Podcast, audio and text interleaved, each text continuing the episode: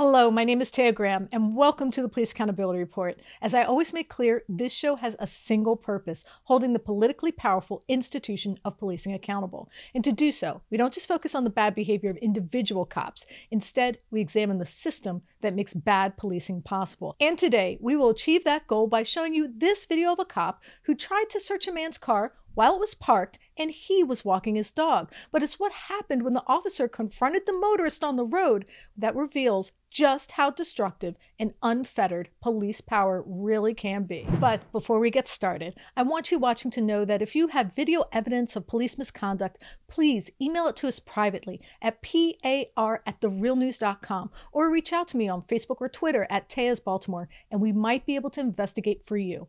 And please like, share, and comment on our videos. It does help us get the word out and can even help our guests. And of course, you know I read your comments and appreciate them. You see those hearts down there. And we do have an accountability reports Patreon page. So if you feel inspired to donate, please do. Anything you can spare is truly appreciated.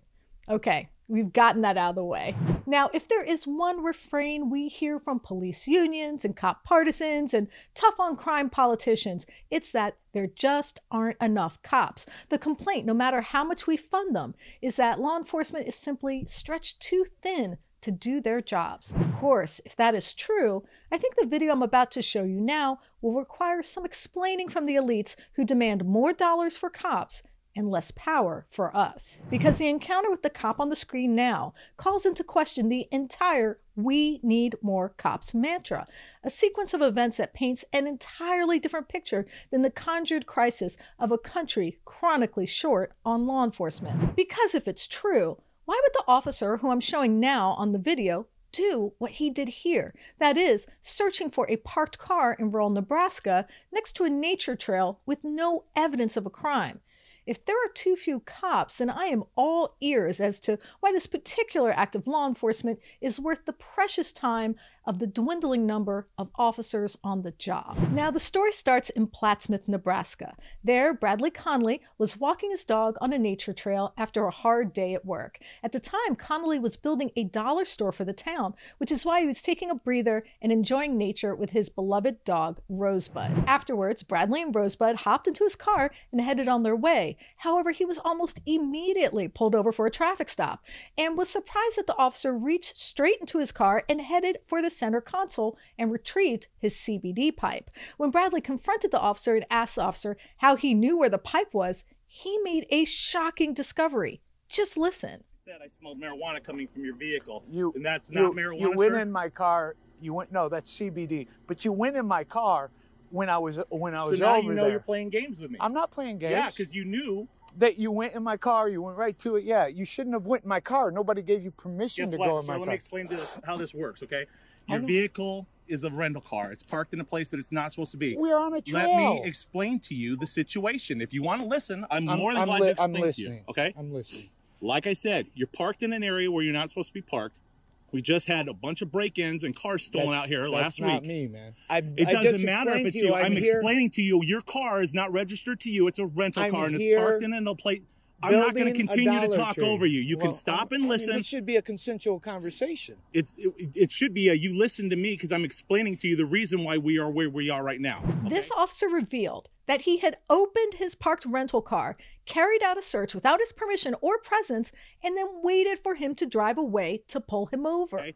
You're parked in a place where you're not supposed to be parked. Not a crime.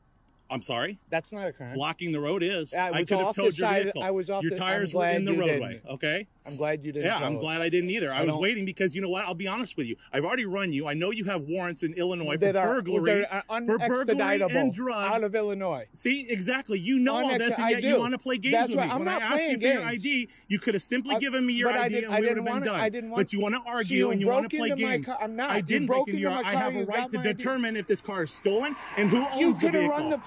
All that I other did. stuff is you know irrelevant. What? Cars, rental cars aren't reported stolen until thirty days after. Now, Bradley was, of course, disturbed by the officer's action, so he did what every U S citizen has the right to do, and he asked the officer to legally justify the search. But how the officer responded is a troubling commentary on the state of our constitutional rights at this particular moment. Just watch. You can sit here and argue the law with me all day, but guess what? I've been a cop for over twenty years. Okay. I know what the then, law then is. Then you know okay? that the, the so warrants are unexpeditable. All you have to do, yeah, exactly. Yeah, all you had so, to do was provide me a driver's I, I, license. I shouldn't it, have to, man. Yeah, you this, should. This isn't you're Nazi in an area, Germany. If you're in an area this doing something Nazi illegal, Germany. I wasn't yes. doing anything illegal. I was walking my dog. Which I have you reasonable saw when I, suspicion you know, that you have a vehicle that's not registered to you. It's not, a rent-a-car parked illegally so. in an area that had break-ins last so. week. I have every right to do an investigation. Listen, man, I've been That's up here seven weeks building okay. that store, man. Right. No trouble. As right. a matter of fact, the police in Plattsmouth were very, very good. Right. I can't believe this you went in my simple. car. Man, it's not simple when you break into my car. It's not breaking go, in, It sir. is. You can't, no, you can't just go in the car. You left the vehicle unlocked. It doesn't matter. Right no, you don't. And determine so, who so owns it. So anybody has the right to go. Right to, come no, on, man. I'm a law enforcement officer. Yeah, and it's I'm a citizen of the United There's States. There's a big difference. Free. Just a note, searching a car that is on a public road requires two prongs, so to speak, for it to meet the threshold of conducting it lawfully. One, the officer must have probable cause to search, and that means reasonable, articulable suspicion that a crime has occurred.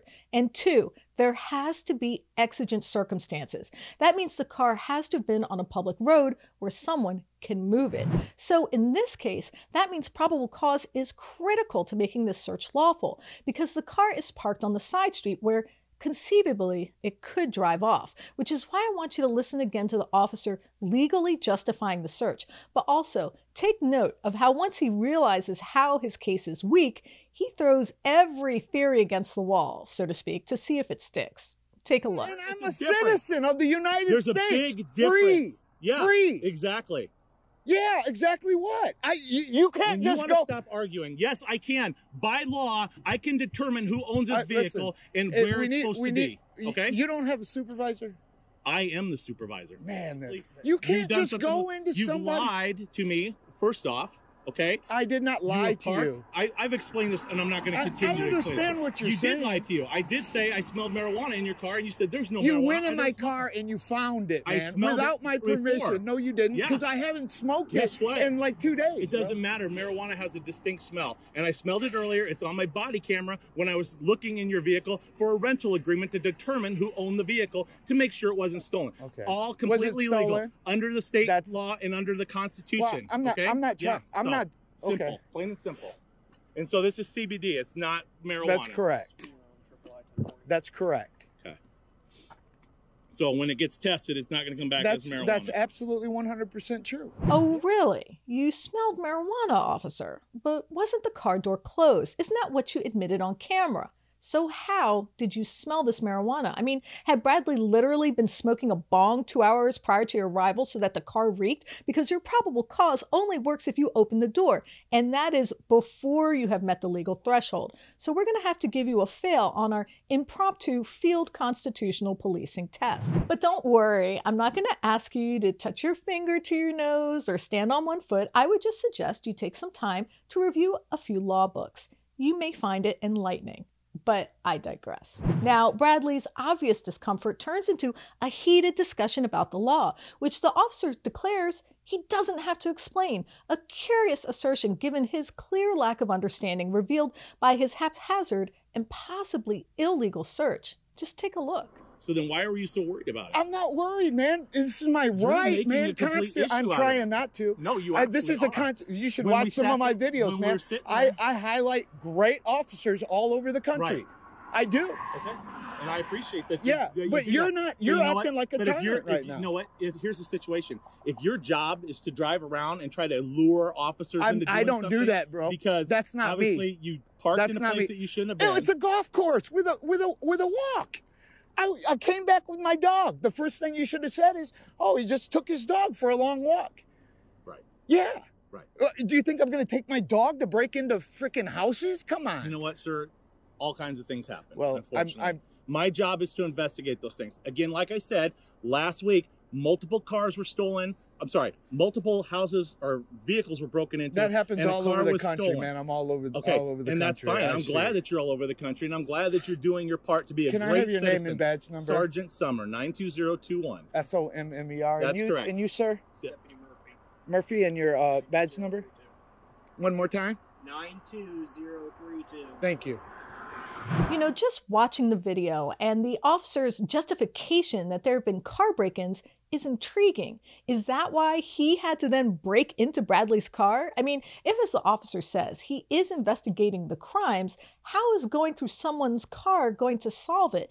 How is searching out parked cars for a supposed criminal who's breaking into cars productive? Finally, the officer decides that, contrary to the evidence, he has to entangle Bradley in the legal system by issuing him a citation, but he also, without justification, confiscated Bradley's wallet, which Bradley alleges had two thousand dollars in it, money he has yet to get back. Just watch. All right, we're gonna get you a citation for the paraphernalia and the marijuana, and That's- if it comes back that it's not marijuana, then most likely they'll drop the charge, but I can't field test it at this point right here. It smells like marijuana, it appears to be marijuana. Same so thing as C B D. Okay, you know? I don't use marijuana, I don't use C B D, well, so I can't make the difference. Well, maybe you should because you're a little high strung. No. Yes. I Well, unfortunately, that happens when people are uncooperative. No, That's what I'm not uncooperative. You, you have no right I'm to go through continue. my vehicle. I'm not you have continue. no yes, I don't I do. care if you want to continue or not. Why don't you Google the Constitution? Okay. I, man, I know. You're you, good. Oh, tell me what the First Amendment is in. Right. Yeah, because you love to put people in cages. If you choose to be a criminal and be belligerent, I'm not a criminal. You're a criminal. You went through my car while I was walking my dog. No, if I leave, he's got my wallet. That's the only money I have. Think that matters that he has your wallet? Shut up. But this encounter was just the beginning of the legal repercussions for Bradley, because the officer and department contacted his employer after he posted a video exposing the illegal search. And the consequences for Bradley were devastating. And for more on that, we will be speaking to Bradley shortly. But before we do, I'm joined by my reporting partner, Stephen Janis. Stephen, thank you so much for joining me. Tay, thanks for having me. I really appreciate it. So, Stephen, first, I know you have some breaking news about the case we reported on last week involving a former Texas firefighter. Denton County sheriffs used a bogus D U I to destroy his career and run him out of the department. What's your update? Well, what's amazing to me is when I sent the case to prosecutors for comment, because I'm like, why did you prosecute this case? They said they have no evidence of this case even existing. And I said, blood tests, whatever. They're like, no, we have nothing. We never received this case. I think it's really questionable. I mean, this case was devastating for Thomas. You know, he had to, was basically run out of the fire department. You know, it turned his life upside down. And yet this case never made it to prosecutors. Let's remember, prosecutors are a check on police. They are very, very, very important to make sure that police don't file bogus charges. In this case, prosecutors haven't seen it, and I think it raises a lot of more questions about the Denton Sheriff's Office. Wow, Stephen, that is really disturbing. Please continue to follow up on that and keep us updated.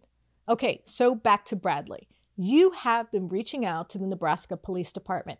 How are they explaining this case? Well, I reached out to the Plattsmouth prosecutor because I really wanted to see, you know, how this case was processed. And he sent me a very detailed email about what happened with the charges. First of all, the charges were dropped. He would not comment on the legality of the search, but he did say nothing was used against Mister Connolly from that search. And he also said that he disputes, or at least was not able to reach a conclusion about the two thousand dollars that Bradley said was missing. He says that he did an investigation. It's still ongoing. Going, but at this point, he has no evidence either way. So that's where this case stands. Certainly, the prosecutor seemed to take it seriously. And the prosecutor also said, you know, there were charges, there were no charges brought against him. The case was dropped. Um, so that's pretty much where we are right now with this case. So the officer seems to suggest that the smell of marijuana is probable cause, but using that as a pretext is facing some pushback. Can you talk about that? If there is one statement in the probable cause that has really eroded our constitutional rights, it's the smell of marijuana. It's basically, you know, been used as a bogus pretext for decades, and it's wreaked a lot of havoc. In our own city, we had police officers chase two young men for the smell of marijuana at one hundred miles per hour and cause a fatal accident that killed three innocent people. So really, a lot of states and a lot of legal, you know, authorities are saying it is time to end this. This is not a statement of probable cause. It's absolutely irrelevant in the particular case we're talking about. Supposedly searching for cars that had been rifled through or stolen. What the hell does marijuana have to do with that? So it's evidence not even pertaining. It is bogus, and it really erodes our rights. And a lot of states are saying, stop. And now to talk to the man who endured this invasive search and some of the lingering consequences for him, I'm joined by Bradley Conley. Bradley, thank you so much for joining me. Absolutely. Thank you. I, I, I've been watching you since the beginning. I, you and Steve, I love you guys. So first, what are we seeing at the beginning of the video? I mean, at first I didn't even realize it was a traffic stop. If if if I may back up just a little bit. Um, so uh, I built, for the past five years, I've built Dollar Trees and Family Dollars around the country. And I built one in Plattsmouth, Nebraska, which is a small town. Um, her and I actually went through a tornado there during the build, but I had to come back to hang up a couple signs and do a couple things. And I'd rented a car. Um, I drove twelve hours uh, approximately with her. Of course, we stopped along the way and stuff. But while I was up there building the store, we always went to this rural um, uh, uh, golf course, and there was long paths and walks, and we it was not in golf season, so nobody golfed. And uh, we had we had got there maybe twenty minutes before dusk or so on this long drive, and I said, you know, like I always do for her, I say, hey, do you want to go to the, the the park or golf course? Do you want to go to the park? And she gets really excited. So we pulled off there, and I actually had pulled behind somebody, and it was, like I say, there's there's a few neighborhoods around, but it's cornfields surround the thing. I mean, it's out in the middle of nowhere. And um, we went on a walk, and I came back, and I got in my car, and it was completely dark when we got back. And uh, I noticed the when I when I started the golf the the car the rental car. I noticed that some lights came on in back of me, and, you know, me being an advocate, I was just like, I hope that this isn't a cop. And I, of course, I'm following all the speed limits and the laws. And as I turn at the, the, the, the stop sign, I see the insignia, and he, um, he started the lights, and I pulled over, and he said, uh, um, uh, he asked me for my license, and me being an advocate, I, I, I wanted to know what I did wrong. So why were you initially pulled over by the officer? His exact words were, um, I, when I asked him what, why he pulled me over, he said I was suspicious. And I was saying, um, how, I, I asked him, of course, is suspicion a misdemeanor or felony, and how am I being suspicious? And uh, then he went from that to, it smells like marijuana in the car, which it definitely didn't. Uh, you know, it was a rental car. And that's when they pulled me out and went into the center council. When he pulled me over, I rolled down the window. He told me I, I want my he wanted my I D, and I said, I don't think, if I haven't committed a crime, I'm not going to give you my I D. And he and he called his backup, and the that was Deputy Murphy, came up and pulled the taser at my passenger side window and told me to get out. So I got out, and um, I had no idea that they had went through my car. And I'm not the smartest person in the world, but I um, I uh, got out. And the only thing I had in the car, it was a rental car. I don't smoke marijuana in the car, C B D or anything. So I know that the car didn't smell. It was in the center council. It was it was um, a, a pipe. And uh, he went right to it and pulled it out. And like I say, I'm not the smartest person in the world, but I thought, he's been in my car. Were you surprised to discover through your conversation that the officer had admitted to searching your car before he pulled you over? Honestly, I was mind baffled. I couldn't believe that he had went into my car. I, it, I mean, uh, if I would have broke into his car in his reasoning, which again, mind baffled, it gives me chills. It makes me so upset. He said it was because I left the car door unlocked. And now that should tell everybody how rural the place is. Like I wasn't even, my wallet was on the front seat with two thousand dollars on it. Like that's how rural the place was. I, I questioned him that way. And sure enough, he said he had every right to go through my car, and he'd been through my car. Like if you find a pipe in a car as an officer, you probably are going to want to search the trunk. He never looked in the trunk. You're probably going to want to search under the seats. In my presence, he never looked under the seats. So, um, Anyway, uh, from the video, I mean, fr- from the video, my point of view video, you can kind of see, um, and I stopped at one point, went live, and I, I think I've tried to air that, but it's all bits and pieces. That's kind of why I wanted the dash cam footage. And the, and I've been trying head over heels. I've spoke with the prosecutor. Do you think your knowledge of the law helped protect you from the situation becoming worse? To answer your question, I, I think it could have went both ways. And I'll tell you why. Because the first, if if I wouldn't have known my, my rights, I, w- I probably would have handed over my I D. And I, I knew I had warrants for uh, uh, theft of my dog right here. Um, long story, but, you know, X, easy. It's nothing. But uh, I, I knew they were non-extraditable. I could have just handed him my I D and been on the way. Maybe he probably would have escalated it, but the way he is. Now, the other aspect of that is I was really angry that he went in my car and he was violating. All I wanted to do uh, after a twelve hour drive was get to the store, finish up what I had to do, get some rest and go back. I ended up, uh, he stole my wallet that night. I ended up having to sleep in my car because I didn't have any way to pay for anything. So um, that being said, I don't like bullies, and the way I react, it isn't typically how I talk to people. I try to treat everybody with kindness and respect, and I have so much mad love for people and, and things. I really do, and I, I try to portray that, but with co- auditing cops who seem to be untouchable and above the law, I really, I, I something in me just gets so mad because they treat, I see them treat people, and I've I've been in areas where I've seen what they do, because they can. And just because you can doesn't mean it's right, you know? Why do you think the officer was so fixated on it being a rental car?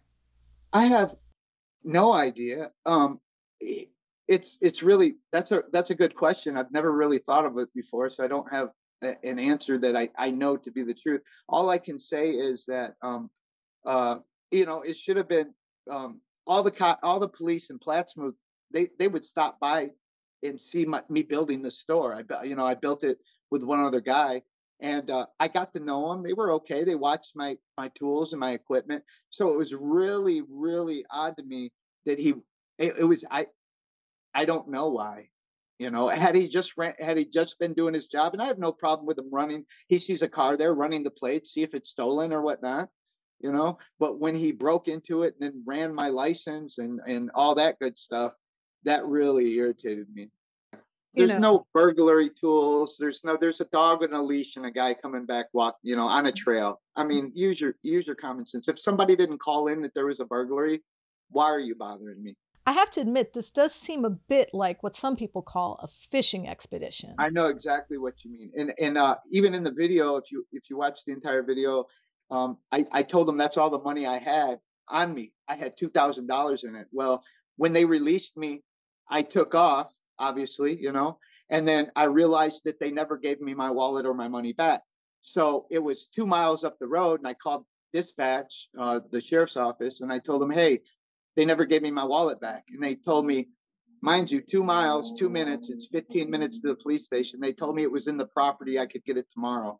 And that's when I went in live, and they told me that the property officer wasn't there. So a month later, they sent me back my wallet um, without my money in it. So they, they stole my two thousand dollars, and that's all on video too. How has posting this encounter impacted you? I mean, it did cost you your job. Well, it's affected many nights of sleep. Um, I have made uh, countless calls to the prosecutor's office, countless calls to the police department. And uh, he called my work, uh, Southwestern Services, who gets the contracts from Dollar Tree. He I don't know what he said. It was never told to me uh, what he said. I, I would. I tried to FOIA request that phone call, and apparently there wasn't one. But they they told me that uh, I could no longer work for them because um, of the video. And I told them my response was uh, I, I did nothing wrong. I didn't commit any kind of crime. I, I actually highlighted Dollar Tree and Family Dollar, and I put my blood, sweat, and tears into it. For five years, I've built maybe sixty by myself, you know, ground up. I, I hired a few people to help me along the way, but I, I know them backwards and forwards. And then um, I, I practically don't even need the plans. So anyways, to answer your question, uh, they told me that I could no longer work for them. Okay, so the officer referred to a warrant. What was the warrant for? So the warrants are, um, there's two. Uh, I was building a store in um, uh, Iowa, and uh, the I had a passenger, and he had four grams of marijuana on my center console. And we were actually worked so long that we slept all day. And I'm not saying that uh, I, I'm, you know, a perfect person, and I'm not saying that I smoke or don't smoke marijuana, but I, I've never done another drug in my entire life. So it's not like I'm, I'm, you know, out there committing crimes for drugs. I'm actually, I was in the parking lot that I was building, resting, taking a nap with one of my workers that I hired, and uh, he came up on us. And uh, I'm not one to, to tell on anybody. And they were asking us. So they did a walkthrough, four grams, a walkthrough in jail. And I never, I told them, you know, I'd never be back in Iowa. Forget it, right? What's in Iowa? Beans. So anyways, um, the other one is uh, my dog that I've had since a baby, um, uh, supposedly, allegedly was um, uh, taking, and it's a long story, but to make a long story short, my ex of three and a half years uh, tried to, to take my dog from me. And uh, it's the love of my life. So that didn't happen. So I have two um, uh, um, warrants, felony warrants with a seventy-five thousand dollar bond um, out of, uh, but they're unextraditable uh, as of present and as they were out of um, Illinois. I'm not saying I was a perfect child, but I haven't had a, a, a conviction on my record for, oh, this is going to date me, since two thousand. What would you like to see change about policing, or how do you hope posting on your auditing channel will help? That's an amazing question. Um, I just want police, because we're all human.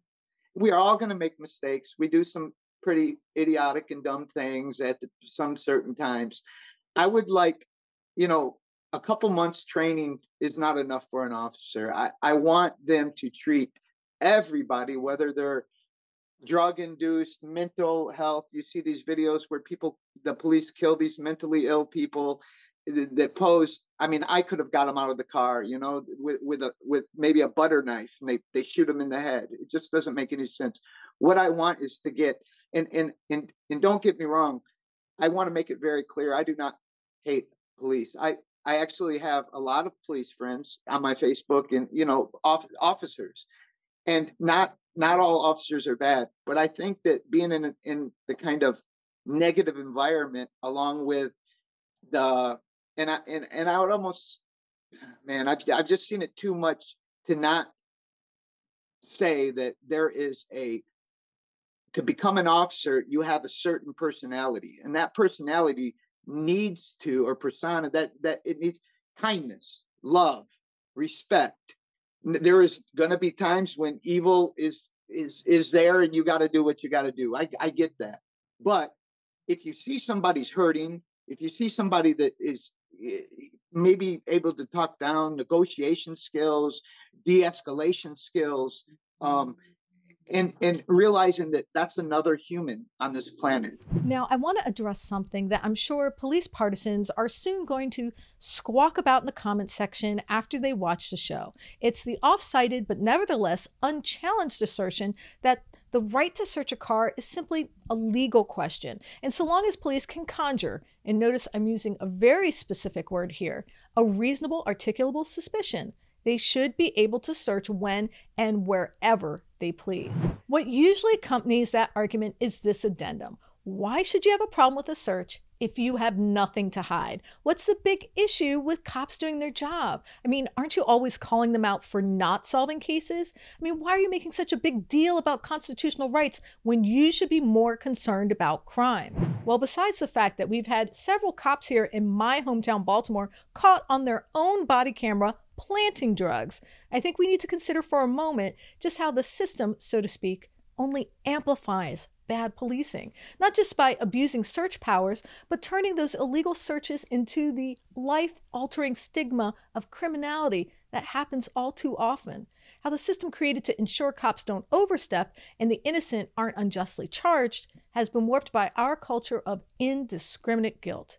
So what do I mean? Well, consider this recent ruling by the Massachusetts Supreme Court regarding the misuse and withholding of evidence by the state police over a faulty breathalyzer test, a case that could lead to the possible dismissal of over twenty-seven thousand convictions. That's right, convictions. The case focuses on the fact that a common breathalyzer machine, the Draeger AlcoTest ninety-five ten breathalyzer, which the state police crime lab determined could produce false positives when not calibrated correctly, was still used, despite the evidence. In fact, in two thousand seventeen, a representative of the company that made the machines said that of the four hundred they tested in the state, none were correctly calibrated and thus capable of flagging false positives. Fair enough, No machine is perfect, and certainly if the lab quickly and appropriately revealed the problem, the state could have fixed the problem and perhaps procured a different device. But that's not what happened. Not hardly. The state continued to use the machines despite the fact that the concerns had been raised publicly and were found to be factual. Instead, thousands of people had to live with convictions for a serious crime despite the real potential of tainted evidence. That is, until the recent state Supreme Court decision giving everyone, every single person convicted, the right to ask for a new trial. This is an unusually sweeping case, but it didn't happen because the state, who had imposed harsh sentences on innocent drivers, asked for it. No, this all occurred because one of the victims of a false conviction sued. And that case was finally decided last month. In that decision, the court called the state's actions egregious government misconduct, which is why the court made the sweeping decision to allow anyone, meaning twenty-seven thousand people, to ask for the new chance to prove their innocence. Now, I want you to think about that number in relation to Bradley's case, or to the case we just updated of Thomas, the Texas firefighter, falsely charged with a D U I. How sweeping and consequential the impact of a decision to ignore the flaws in the machines was for the people who were victimized by it. How many lives were turned upside down or thrown into chaos and otherwise destroyed by this inexplicable decision to ignore the facts? How many licenses were revoked, jobs lost, and opportunities cast aside because the state, the state, simply chose to ignore evidence? It's kind of an interestingly cavalier attitude towards the consequences of our massive law enforcement industrial complex, a diffidence to the truth which I think can only be countenanced by people who are simply immune to it. Meaning only the elites cosseted from the law could simply stand by while thousands of people suffered. And that's kind of what you have to conclude when you attempt to understand the cruel indifference of the people who made the decision to allow innocent people to go to jail. That's right, and it was not elected officials or anyone in power who felt compelled to act in defense of the innocent.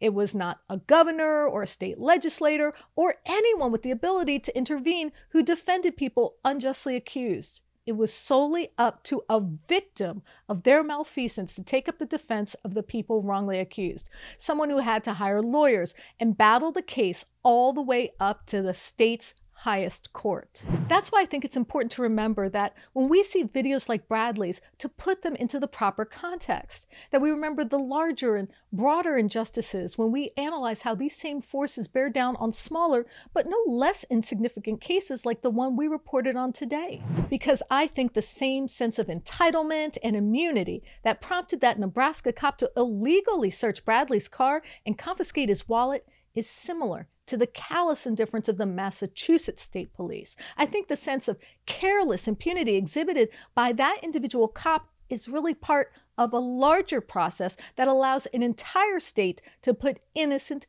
people in handcuffs.